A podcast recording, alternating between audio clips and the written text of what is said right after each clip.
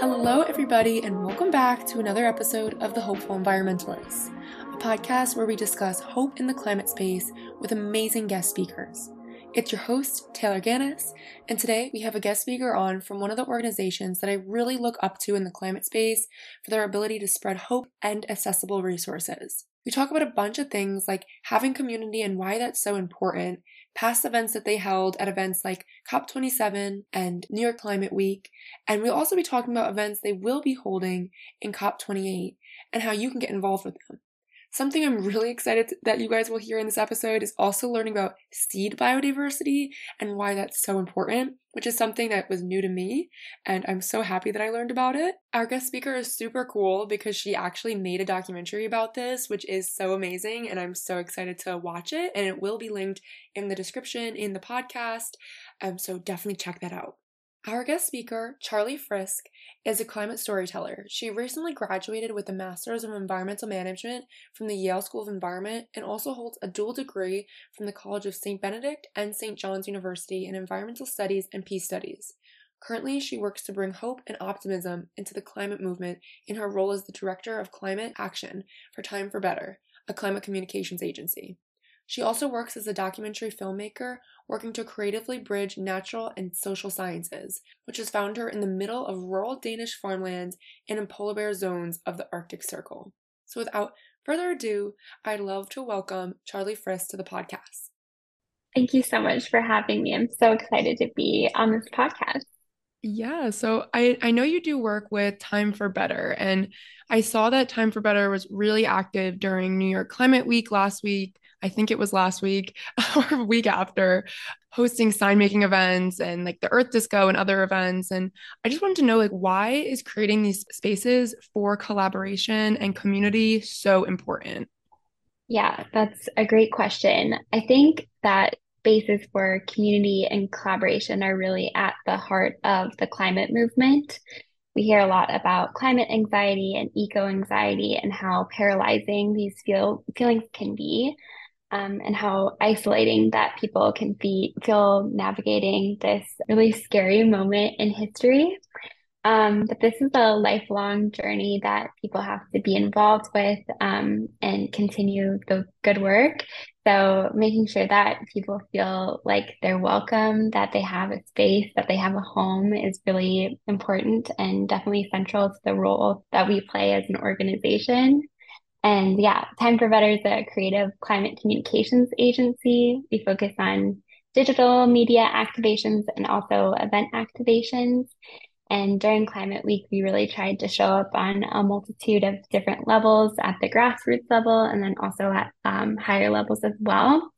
Um, but yeah, we had a beautiful sign making party. We had a bunch of really amazing climate activists come and start the morning before the march to end fossil fuels with a nice breakfast and free sign making materials and listening to music and just offering a space of joy and yeah, later in the week, we were able to host the Earth Disco, and this was just a joyous gathering of over 500 different people from all different sectors of the climate movement, from climate scientists to business CEOs to indigenous activists to youth activists, and they were all dancing and celebrating the Earth. We had um, indigenous DJ, we had the Earth herself, Hill the Earth. Um, so yeah, and I feel like everybody just came away with uh, feeling that yeah, we're on this together, and that um, we need to be here for each other and celebrate the moments of joy that do exist in this movement.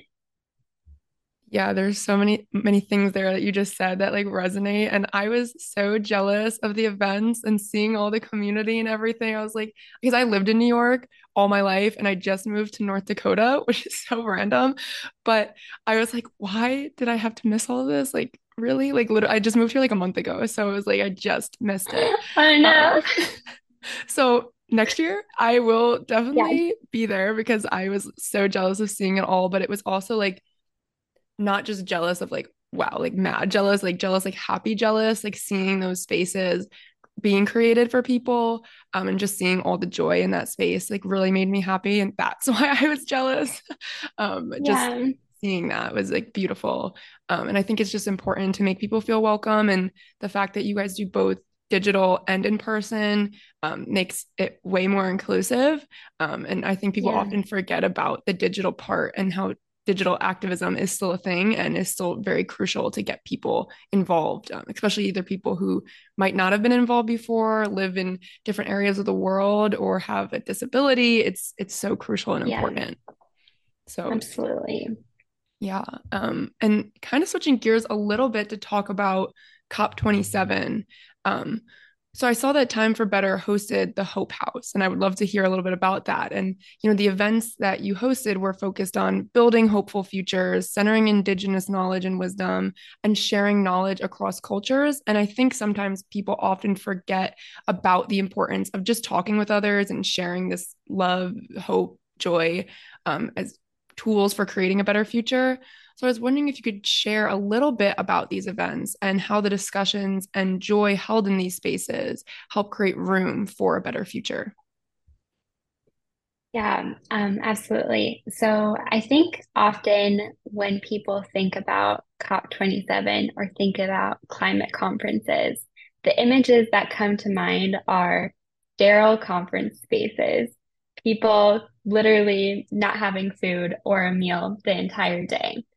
Um, everybody's walking around in suits and uncomfortable, rushing to the next event, sitting down, listening, rushing to the event after. So it's not really a space for um, cross collaboration, and it's a really rushed space. It's a space that doesn't often take care of people. It's a space that often doesn't center the voices of people that are on the front lines of the climate crisis. Um, and also, there are instances where you have people that are um, really frustrated with the climate crisis and reaching out and responding and saying, Hey, listen to us. We have this problem. And you have people that are not listening, that are focusing on other things. So, Sierra Quitiquit, who's the founder of Time for Better, went to COP26 in Glasgow. She kind of noticed this pattern that there isn't a lot of communication happening in these spaces. So what she did is she founded this um, Hope House project by Time for Better. And it's a space outside of the blue zone. Blue zone is where all the negotiations happen. It's where all those like high level politicians are. And outside of the green zone, which is open to the public. And she created a side event series. And we held the Hope House at this villa that was uh, along the coastline of the Red Sea. There was like a coral reef right next by that you could walk down to. And we hosted all different types of creative events. So one of the events would involve taking members of the Climate Pledge out to a scuba dive experience where they could see the wonderful fish that exist in the Red Sea so that they could remind themselves what they're working towards. And we partnered with a local environmental nonprofit um, to make sure that it was sustainable and safe. Another event that we had was uh, partnered with Good Meat. And Good Meat is a lab grown meat company. And we hosted a white glove service dinner with lab grown chicken meat. We had a barbecue stand and um, yeah, people had chicken skin that was, yeah, not really from a chicken. Um, and then six months later, um, Good Meat got USDA and um, FDA approval from um, the US government. And so, really cool change making things can come from these moments. But what I thought was really impactful were spaces where you saw that conversations weren't typically centered, or this, these are moments that um, voices aren't typically centered at COP, where we had a Building Bridges event, people from all across the political spectrum, from the right and left, sitting down and having a meal together and then taking a selfie and talking about how they're friends and they're going to work together after this and just building network connections that don't have to exist in this like really rushed framework, but exist on a, a framework that they're being cared for. We provided, yeah, just a nourishing moment for them. Um, and then my favorite event was we had uh, Indigenous women leadership panel and it was in front of a like body of water pool. And we had a water blessing to start off the event and it was just a whole room of women. And at the stage was just all these powerhouse indigenous women talking about care for mother earth. You could see all the women in the audience and they're all sitting down on poofs or carpets and had a plate of food in front of them and they were just yeah learning and um, is candle lit and beautiful. So yeah, there's just different creative events that we did during COP27 that I feel like really left a positive impact on people and um, brought us to our current activation, which we're doing in COP28, another Hope House.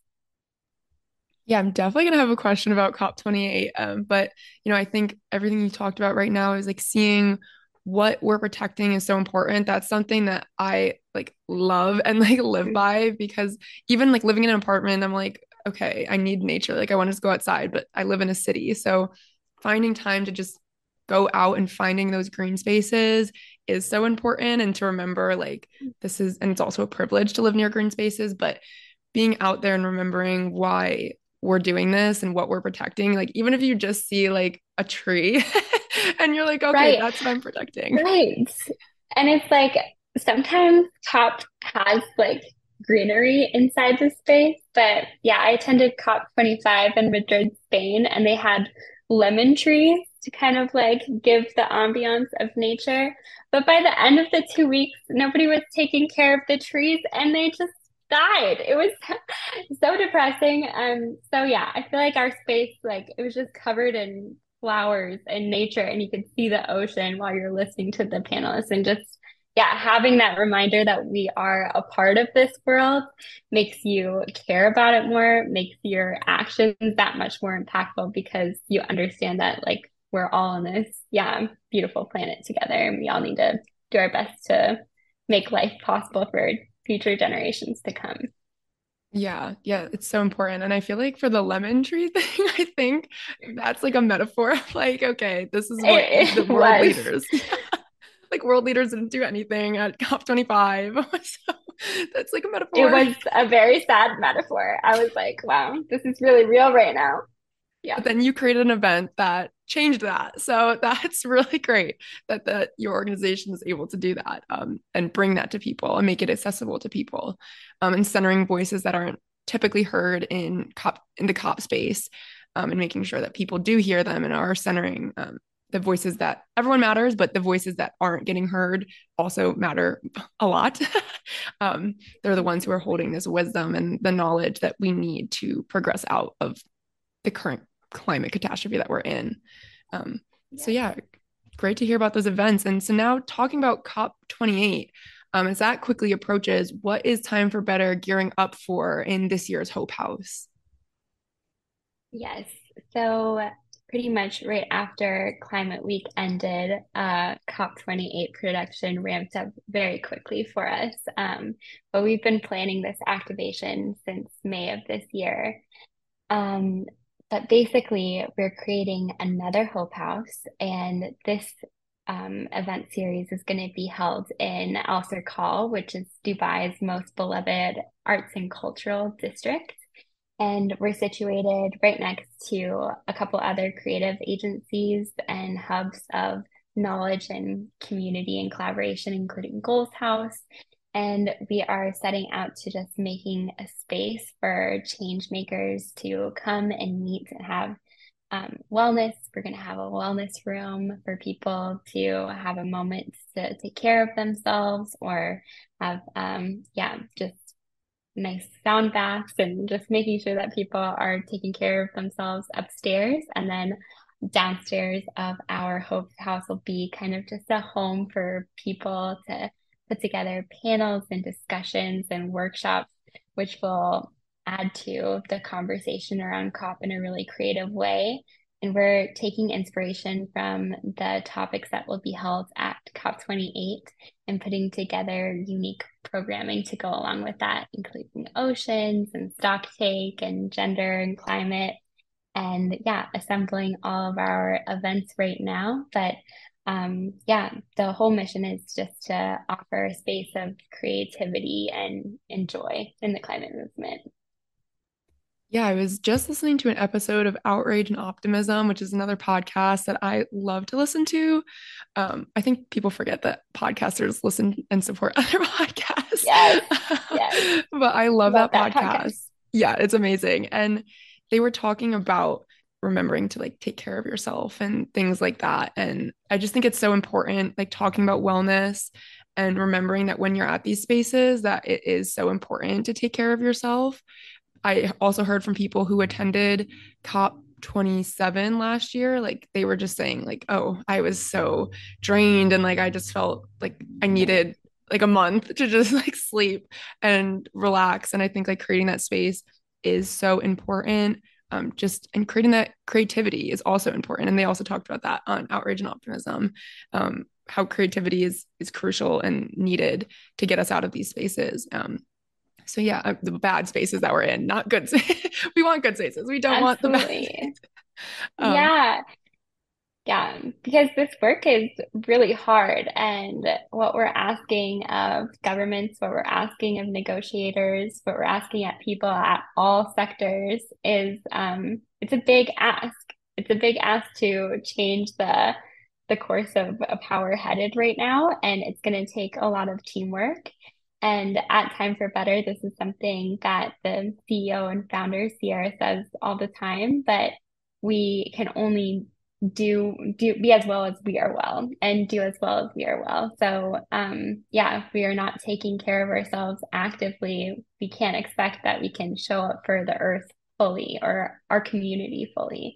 So wellness is definitely a core pillar of, of who we are and what we try to do I love that. That's amazing. And thank you for adding that little touch in there. That was, I love that. Um, so, what is something that you are hoping comes out of COP28? Yeah, big question because this is the first global stock take COP. So, this is the first time that nations are going to sit down and decide of how how we're coming through and progressing on the Paris Agreement. So um, definitely a little nervous on that front, but something that I really try to remember. And so glad that you brought up um, Outrage and Optimist podcast because Christiana Figueres is a really major figure and she um, just really sees a lot of climate optimism and we look up to her so much as well. Um, and something that I think she really exemplifies is that while um, there is reason to be concerned about the climate crisis, there is also valid scientific reasons to have hope. And I think that when you have a summer like we did have, where it was the hottest summer on record since 1880, um, that becomes really hard. But then you look at how we're progressing on renewables, or you look at the youth climate movement, and you see how all of those solutions are really radiating radiating out, and people are really yeah, making a difference. So I think that, yeah, I'm not really sure what's going to come out of COP yet. Um, I think that that will become more and more clear as the weeks lead up. But what I do know is that um, when we take care of our community, which I hope that we will at this upcoming event series, as this, yeah, topic of wellness becomes more and more important, um, I think that we'll be able to pull together something really beautiful, and I have hope on that. Mm-hmm. Yeah, I lo- and I love that quote that you brought up from Christiana. I think it's just like, you know, as someone who is hopeful as well, I also experience that like doomism and like I think we all do. We all experience it in this space, even if we're the most hopeful people.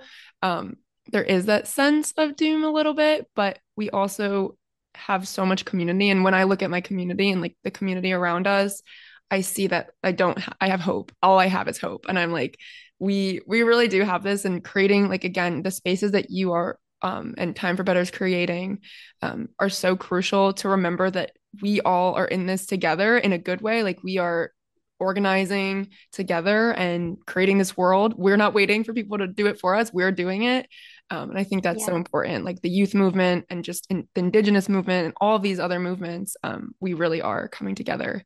Um, and I love to see that. Like we saw that at um, the march was 75,000 people there. You know, yes. people from everywhere are coming in and coming together. And that's for one thing, one that what was it? Like right. the first time they agreed on every like one thing just to end fossil fuels. Yeah. Like, a single message. I like just got chills. Yeah it's, it's incredible. The people power is just absolutely phenomenal in this movement. Yeah truly incredible. And one thing that I would also like to add that I'm really excited about um, COP28 and just Time for Better as well um, that I didn't mention with the Earth Disco that we had is that we just launched our philanthropic initiative with Time for Better, and we're directly funding youth and Indigenous and underrepresented climate activists to be able to come to spaces like COP28. And we have just funded two youth activists to go, Priscilla and Kevin, and um, yeah, we just want to make it possible to access these spaces that are really hard to access. Like COP is not um, not an inexpensive feat to go travel to, and also to meaningfully participate at. But yeah, as you have just said, like people have power, and if you meaningfully um, allow people to participate and be a part of this process of creating solutions, especially youth and Indigenous and underrepresented climate activists, you can create real change. Yeah, yeah, no, I love that. And that's, I saw that on your Instagram and I was like, oh my gosh, that's amazing. Like, it's so true. Like, it's so inaccessible to get to some of these um, spaces, like COP. Um, it's just, I remember last year's one, I was like looking at flights and it was like a th- like over a thousand dollars. And i was like mm, nope. Yeah.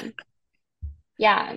And i experienced this as well like my um, college the college of st benedict in minnesota. So i'm right next door to north dakota. But um, yeah my college was able to support me to attend and then also support me to like help give workshops and media training after. So that's something that we're really hoping to do with the fund as well because it's amazing to go, it's amazing to participate, but then um, because so many people cannot go, then um, it should be that people should have access to understand what's happening on the ground. So we're hoping to support that aspect as well. Yeah, and that's also so important because as someone I only attended COP15, which was the one for biological diversity in Canada because it was like 6 hours away and there was a bus that takes you right up, which was pretty amazing. So can take public transport. um Yes. But I was just like thinking about like how I didn't really know about COPs and what they were even as someone who has I just got my masters and I did not know what COPs were until last year. And it's kind of been a huge learning curve for me, like trying to figure out even being in this space. And I'm like embarrassed to say I didn't know it. But at the same time, we all have different parts of the climate movement and being able yeah. to still understand what it is and making that information accessible um, to just have a basic level we don't need to all be we don't all need to be there and we don't all need to you know know every little nitty gritty detail we just need to know you know basics okay this happened what we need to do next is the important thing like what are the next steps? Um, so thank you for bringing that up. And i would also like to just switch gears a little bit if that's okay with you to talk about you know your work um, in storytelling. And i think that's always something i love to talk about and talking about it before you know just being able to see nature and be a part of nature. And that's what storytelling and documentaries all do. So, how do you use storytelling and climate change communication in your own work? And can you tell us a little bit about the kind of work that you've done within that space, including your documentaries, which are I commend you for. That's so amazing. And congrats for those. Thank you. Yeah, thank you so much for this question. So, I grew up in Colorado and I had the Rocky Mountains as a backdrop to my entire life. And ever since I was a kindergartner, I've been communicating about the environment. I organized a bat assembly for my uh, kindergarten class so that they could have empathy towards these little flittering things. Um, and I, yeah, got involved in creating a green club for my middle school and was really involved in sustainability all throughout high school and researching biodiversity in my AP environmental course um, in high school, um, my teacher told me climate change was not real. And even if it was real, it's definitely not caused by humans. So I grew up in an area that was pretty heavily invested in fracking. And I was surrounded by people that had a lot of doubts about climate change.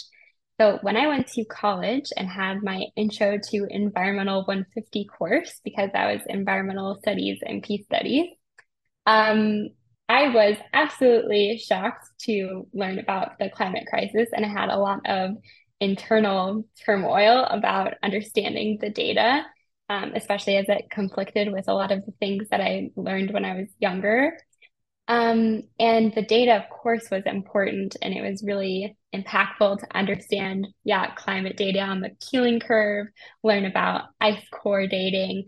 But what really didn't um, solidify about the climate movement or about climate change, um, it wasn't really clear to me until I heard about the stories on the front lines of the of the climate movement, people that were watching their houses disappear, people that were experiencing unprecedented natural disasters, people that were in um, communities that were really extractive based and having long term health impacts, people that were having trouble breathing because of air pollution, um, and this is what really like sparked a fire with me with climate storytelling because I think that this is such an impactful way to reach people because um, while I think the Yale program on climate change communication has over 50% of people understand that climate change is happening and that it's human caused, there's still that other 50% that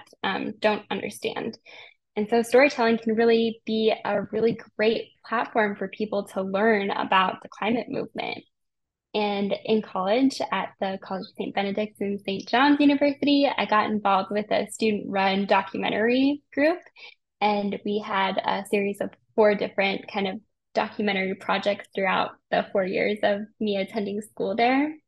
And I learned how to create documentaries from an ethical lens and really working with communities to um, help support in telling um, stories from their perspective and making sure that things are done as ethically as possible. And um, yeah, I think film is really great, impactful way to to reach people. They say that a picture is worth a thousand words, and I don't even know what a moving picture would be. Millions? I don't know. Um, and so I went into graduate school right after graduating college, um, and I attended the Yale School of Environment master's program, and I studied environmental management with an emphasis on climate science and solutions. And my goal while I was there was to create a documentary. And while I could have made a documentary about anything, and I had a lot of ideas, um, I was inspired by a recent trip to Denmark to retain my Danish dual citizenship, where I met this beautiful seed saver who had been saving seeds for, um, yeah, her whole life and just, yeah, creating this amazing amount of seed diversity and understanding the relationship to, um, yeah, seed diversity to resilience in crops response to climate change um, I became really passionate of how to make this topic as um, interesting and eye-catching as possible. So I created a documentary that reflected not only my passions about climate change, but my cultural heritage as well. And yeah, have been traveling around and showing my documentary to different groups, including garden clubs or heritage clubs. And these are people that may not always think about the relationship of their work to climate change, but this documentary has been a great platform to have those initial conversations in a non-threatening way. Yeah, I would love to hear a little bit about like global seed diversity. You know, I've never heard, I mean, I've heard of it, but I've never like learned about it. It's just been like something I like heard about. Um, so I don't know if you're comfortable, but if you want to like just share a little bit about it, I'd love to hear it. And I'm sure people would love to hear it as well. Yes. Um, so we have lost about 75% of our seed diversity since the 1900s. And this is largely due to big ag coming in with huge uh, chemical fertilizers and these, um, yeah, monoculture systems that we see today. Um, and yeah, just getting rid of a lot of seed diversity. And one of the ways that they did this was criminalizing seed exchanges. So if I wanted to give Taylor, our lovely host, a seed, um, just because I had a pea and it was so good. It was like the most fresh green, um, beautiful little pea pod that you ever did see. And I was like, oh, you need to try this in your in your garden meals. Then um, that would literally be illegal in Denmark from 1987 up until 2014. That's crazy that that is criminalized that and that's not even the only country that that's criminalized in and many countries still have like pretty strict laws on seed exchanges and of course it's important to protect our native species and our indigenous species and you have to be careful with invasive species as well.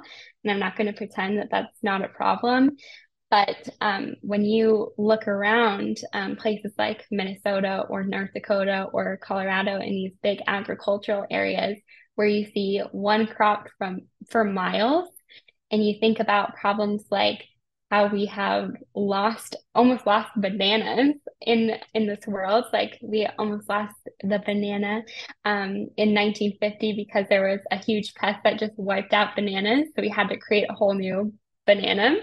Um, if you think of problems like that and you think of corn, um, what's going to happen when the next super pest species or the the next um, super parasite or bacteria comes up and gets resurfaced by climate change?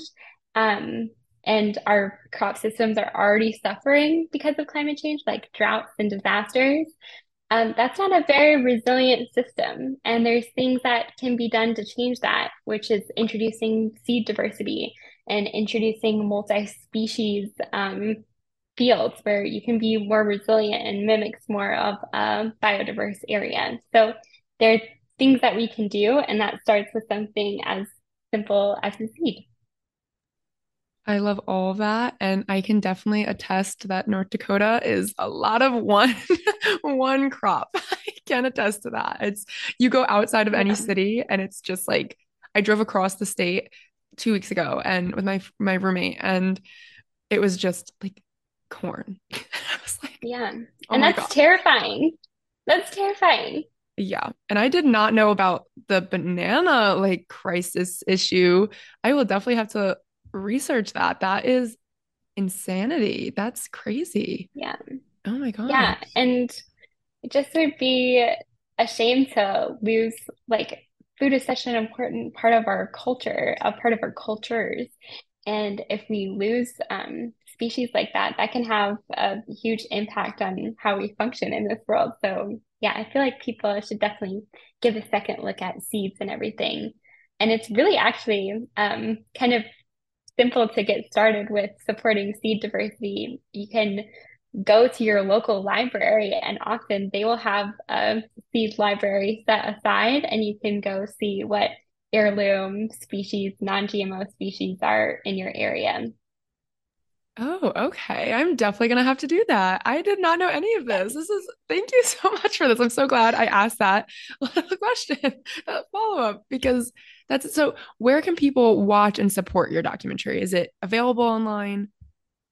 Yes, it's on YouTube, and yeah, my channel is just Charly Frisk, so they'll be able to look it up. Perfect. Well, I'll also, for anyone listening, I'll link it in the description so you can easily just click it and find it. Because um, I think that's, I'm to watch it after this. I'm so excited to watch it. Um, that's so, that's so amazing. But also, you know, going back to what you were talking about, your story of why you got into this and how you got into this, that is such a jump scare that your AP class said climate change isn't real and that humans aren't causing it. But like, I also feel that in some respects. Like, that never, I didn't have that experience. I also never was in AP. So, so that was really for you. I APs were too much for me. Um, but all I learned about in my, I think, I forget what it was, earth science, I think it was called. Um, we just like learned that like recycling is important. The earth is heating up, the global warming, the earth is heating up. but that's not really going to impact us and recycle and we'll be fine. I was like, hmm, right. that seems a little hmm. weird for me, but I guess I'll have to learn more about that outside of school. um, mm-hmm. But again, like just making sure that youth have access to this type of education and not just youth, like everybody, but especially youth when they're going through schools, you know, learn. Like, some people don't want to learn more. So when they see, okay, climate change isn't real by their AP professor, they believe that. Um, and not that people, yeah. I didn't mean that people don't want to learn. It's just that people hear that and they say, okay, that's it. My, my teachers are right. Like they are the people who have to be right. Right. Like, and yeah. they hear that and they keep that ideal for, for either their whole lives or until somebody else changes it with, no, they were wrong. like they were really wrong. Right. Climate change is really, they're real. really wrong. They were really steering you wrong.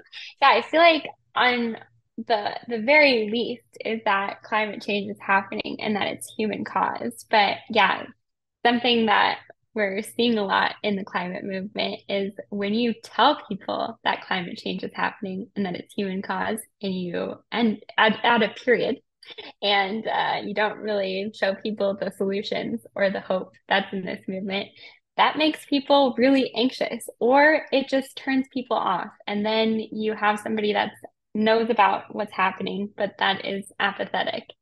And that is a, a yeah, that, that's a huge population that is not activated in the climate movement. They don't know what to do because it's a really scary pro- problem.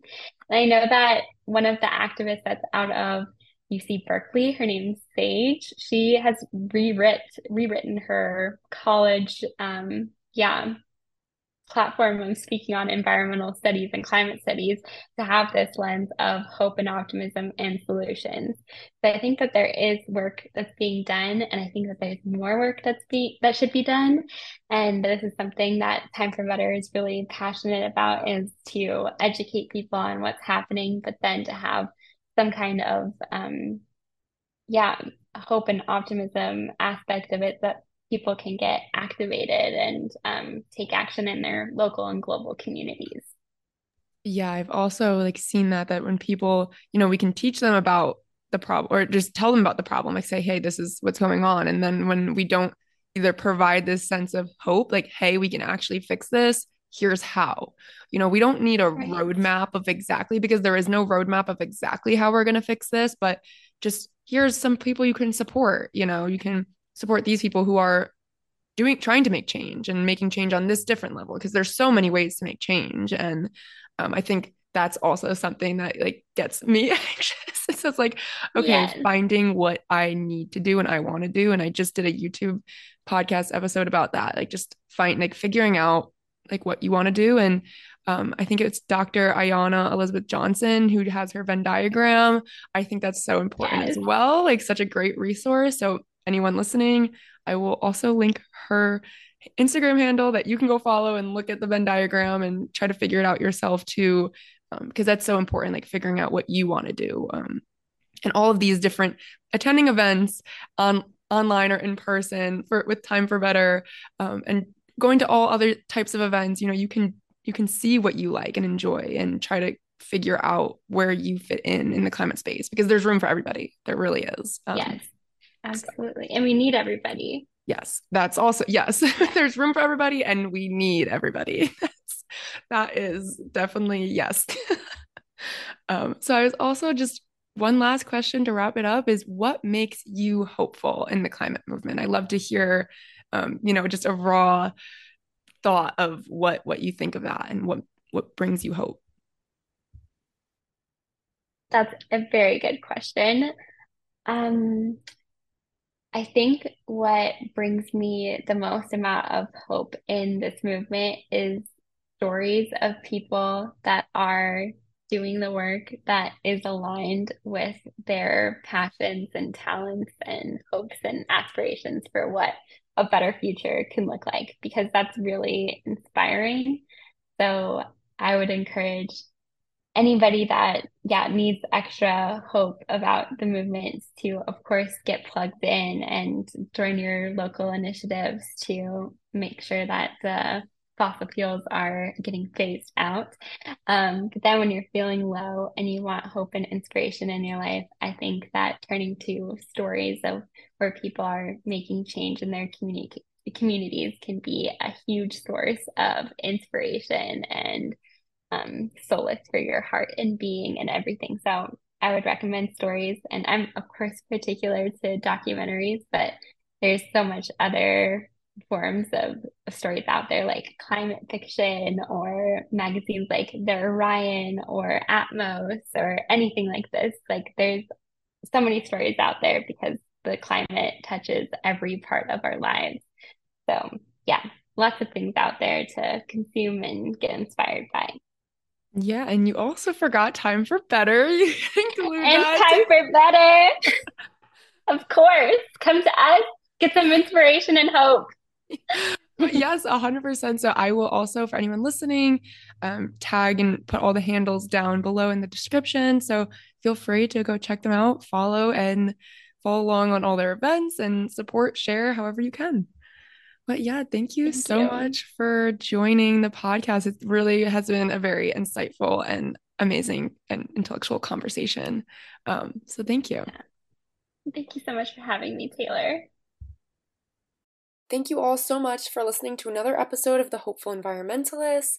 Make sure that you follow us on our Geneva and or our Discord where we have many discussions such as climate opportunities, how to stay hopeful, hopeful news, making climate friends and just a lot of collaboration. So I really implore you to come on and join us because it's really fun and the more people the better. And we also have a YouTube now, so if you are interested in watching the podcast episodes, feel free to go check us out. Um, you can find that in the link in our Instagram bio, in our link tree. It'll take you right there. And if you're interested in any of the resources discussed in the bio, like Following Time for Better, Charly's documentary, please check out the description of the podcast and check out those resources. They're all linked there for you. Um, and I really, really encourage you to go check them out. Again, thank you so much for listening to another episode of The Hopeful Environmentalist, and always remember to stay hopeful and create positive change.